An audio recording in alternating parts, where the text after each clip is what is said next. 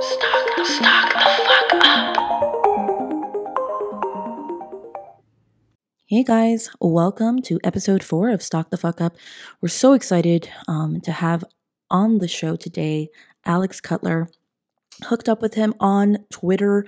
You know, it's a really great community that we have on Twitter right now with um, just overall sharing information, knowledge, and learning from each other. And you guys, anyone listening, I, I do want to let you guys know that Alex and I are definitely not financial advisors um, or lawyers, and we are just kind of sharing any knowledge, anecdotes, thoughts that we have um, on investing because it's such a fascinating journey. Alex, yeah, tell us a little bit about how long it's been since you really started your investing journey because that's what we're all about.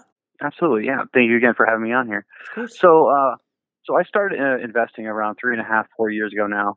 Um, main reason being is because uh, at that time I was in the military, and my job in the military was as a data analyst and meteorological forecaster. So I was very accurate in my forecasting, obviously analyzed through data, and always been a financial mindset type of guy, and I've been doing well for myself. And so um, my uncle told me about, hey, you might as well use your talent that you have and your analyzing skills and go into the stock market and check it out. So I did, and um, the first year was always a little bit of a headache, but uh, like everybody does when you're not really sure. And then it was kind of a, a quick, quick. Awesome, awesome. And um, just to clarify, just because I know you mentioned um, it kind of goes back as to when you were in the services, but how old were you exactly when you really decided to take a jump and be like, okay, I'm going to grab this amount of money and just, you know, once I've learned about it, let me let me go forward. Well, uh, I started around around uh, 25 years old, but uh, like I was in high school. I was one of people that were doing through accounting and economics. Uh, did college college level economics and financial analysis. You know, so Alex and I kind of stay within the millennial range right now, and we're we're kind of speaking to that audience because there is a lot of scary steps. And um, you know, Alex mentioned the taking the economics course um, in college and kind of really uh, being perhaps riveted by that and, and and diving a little bit deeper. I kind of want to talk a little bit about that today, Alex. I kind of want to talk about that experience that I think everyone had to have um, in middle school or high school. I'm going to go ahead and say high school, where they're like, okay, guys, economics, you're all mostly seniors or juniors. Um, you're going to learn about the stock market.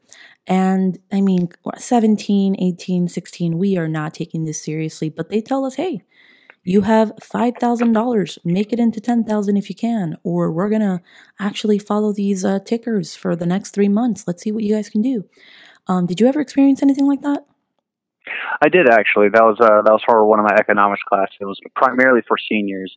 And so when I was in there, they they always kind of push, hey, stay with the blue chips, like stay with the likes of IBM, Intel, you name it, all the like major ones. Yeah. And they kind of tell you to kind of stay away from the the volatile ones that you're unsure of because as high schoolers, they don't really teach you to do to do due diligence Mm-hmm. to learn about a company and uh, and figure out what to look at and to see how they're growing.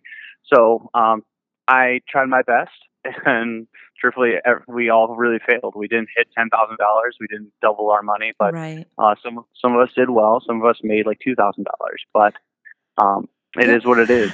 yeah, I was reading an article in New York Times in one of our previous episodes that actually said that um, our school system doesn't really prepare us for um, investment, for really uh, preparing for our future, for any sort of early retirement dream. But ironically, they, for the most part, all of my friends or anyone that I've asked within our age range, they've had this sort of assignment. So, what are they actually teaching us? That we're going to fail, that it's hard, that it's overwhelming. If anything, this one assignment similar to that uh, taking care of a robotic baby for a weekend assignment somehow teaches us to just be afraid of this um, this adulthood uh, stage. I agree. That, that especially nowadays when uh, money and, and the value of money is hi- is hyperinflation, basically losing value in, in the dollar now. Um, I think that if anything, high schoolers should be learning economics and finance, like financial uh, analyzing, um, like as mandatory. Like I get it, Mhm. mathematics, the basic mathematics is important. I, I understand that, but all these other extra things, they're really not preparing anybody.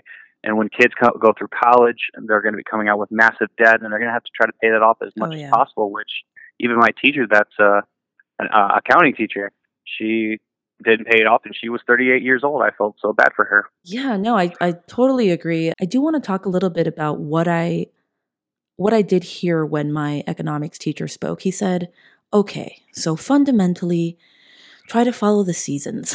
and um, he gave us two examples. He's like, summertime vacation, you know, go for the big parks. Like, for instance, me and my family, we are invested in Disney right now, and we always make a profit, especially over after the summer vacation. It's just high volume.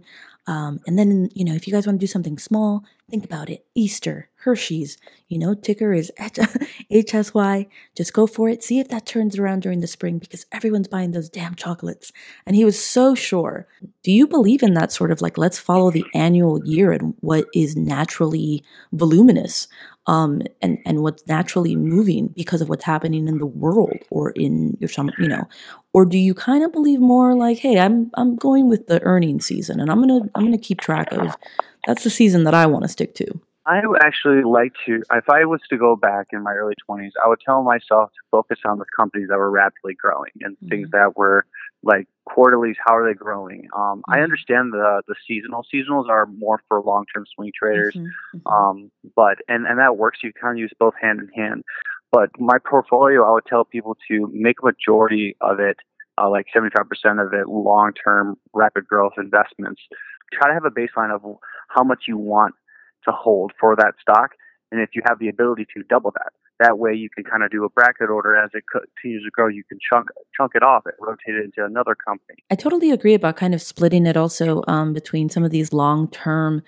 Um, I don't want to call them sure things, but it's just there's some companies out there that we know they're not going anywhere anytime soon, and mm-hmm. um, and splitting it up, and also just taking a little bit of a risk. Uh, during the pandemic, it has been a really interesting season. You know, a lot of storage units uh, companies. That that's kind of what I I looked at. I'm like, man, people are moving. People are moving, moving. People are just changing their life. And I came across some really lucky, you know, lucky lucky stocks. It seems that Alex does agree also, guys, with Michael Tanney, a director of Magnus Financial Group in New York. He says market timing does not work. As long as you believe in capitalism, every bear market has historically given way to a bull market. No one can predict the timing of these moments, and you will likely do more harm than good by trying to navigate your way through them by trading or listening to your advisor who thinks he or she knows when the right time is. We're in an era where people don't really care about a, company. It doesn't matter. We don't care to grow with them. And I understand that. They're all about the instant profits. Mm-hmm. And even companies that have good good earnings they have a good EPS. They have growth in revenue. They have higher EBITDA. Doesn't matter. The stock all of a sudden just drops like a rock. It's because we're in the we're in the era of the AMC's. We're in the era of the GMEs. We want squeezes. We want to make 300% instantaneously. And that's good and all. But that's also coming from people that are just following trading groups and that's instant true. alerts. I'd rather people follow the likes of you me and many others that are trying to educate the traders and investors to make them more independent and less reliant on others and potentially get them into better situations than potentially FOMOing and losing 20, 30% of their portfolio. You know, they're, they're not looking at that. Who's the leadership? Who's the team leading this company? What are their backgrounds? Um, what has this company done in the past five years? Let me look at their charts in the past five years because if this is just fluctuating you know sporadically this is probably not the safest bet. Um, and it's been really it's been really interesting. There's i can you know there's lots of leaders out there that are just like what do we do? Is it do we need influencers? Do we need you know what do we need to do to kind of keep up yeah, I agree. And the thing is, is that that investors as well as the, the leadership of companies need to understand to kind of go back to the basics at times, but take advantage of the current digital era that we are in. Yes, stick to the technicals, stick to the fundamentals. You can play both, and it makes you a more accurate investor and day trader, um, swing trader, and you can make money in both ends as a long-term investor as well as a day trader. But for companies, they need to kind of take advantage of the digital era that we're in. There's free marketing across the whole board. We're seeing SoFi push out marketing schemes with TikTok, which they got over a billion views. Mm-hmm. That's free marketing right there. Which, if they wanted that kind of type of view on, like uh, as commercials, they'd be forking out hundreds of millions of dollars just to get that airtime. Right. So to be able to take advantage of that digital era and people looking at their phones almost eight hours of the whole day, which is quite insane. Um, you got to just take advantage of what it is. But I I wouldn't want my a CEO that I'm invested in to focus on, hey, let's play the memes. Let's let mm-hmm. let's focus on them and let them be a part of it. Yeah. Because it's really not going to provide you any good foundation. 100%. You're just going to get um, a pump and dump crowd. And that's really yep. what, um, you know, it, it's dangerous. dangerous for the company. It's dangerous for those who are investing. And it's how you can, yeah, you can earn a crap ton of money and you can also lose a crap ton of money. So, with that said, guys, um, personally, you know, we just mentioned how to follow like annual and seasonally, but what about earnings season? Now, according to Forbes, Mag- Forbes magazine, earnings season is a period when public traded companies release their most recent quarterly financial information in a report called Form 10Q. We can mention a little bit more about Form 10Q, guys, and maybe um, some of our investing terms episodes, but we're just going to continue on with the quote. During this time, many companies also host conference calls to discuss the results and field questions from analysts on Wall Street. Um, so that's kind of the season that I think we're talking about a bit more. Um, the due diligence that Alex mentioned, um, just really following a company, really, really doing your homework and being like, okay, well, this is this is where I'm going to put a few of my dollars. If I was if I was someone that was starting with a thousand dollars, I would tell people is to focus on your mental stress and not to diversify too much. You want to be able to before you even buy a stock, look at the company, look at the last quarterly quarterly earnings. Have they increased their guidance? Have they been beating out earnings? What's the current valuation? Look at the peers. See how the multiples are moving on the peers as well. Like how are they trading valuation wise compared to the revenue? Then look at the the company as well that you're looking at and see how they are in retrospect comparison to them. So um yeah, thank you so much Alex for this. This is such an awesome episode and I'm to jump right into uh, post production if you have any last words.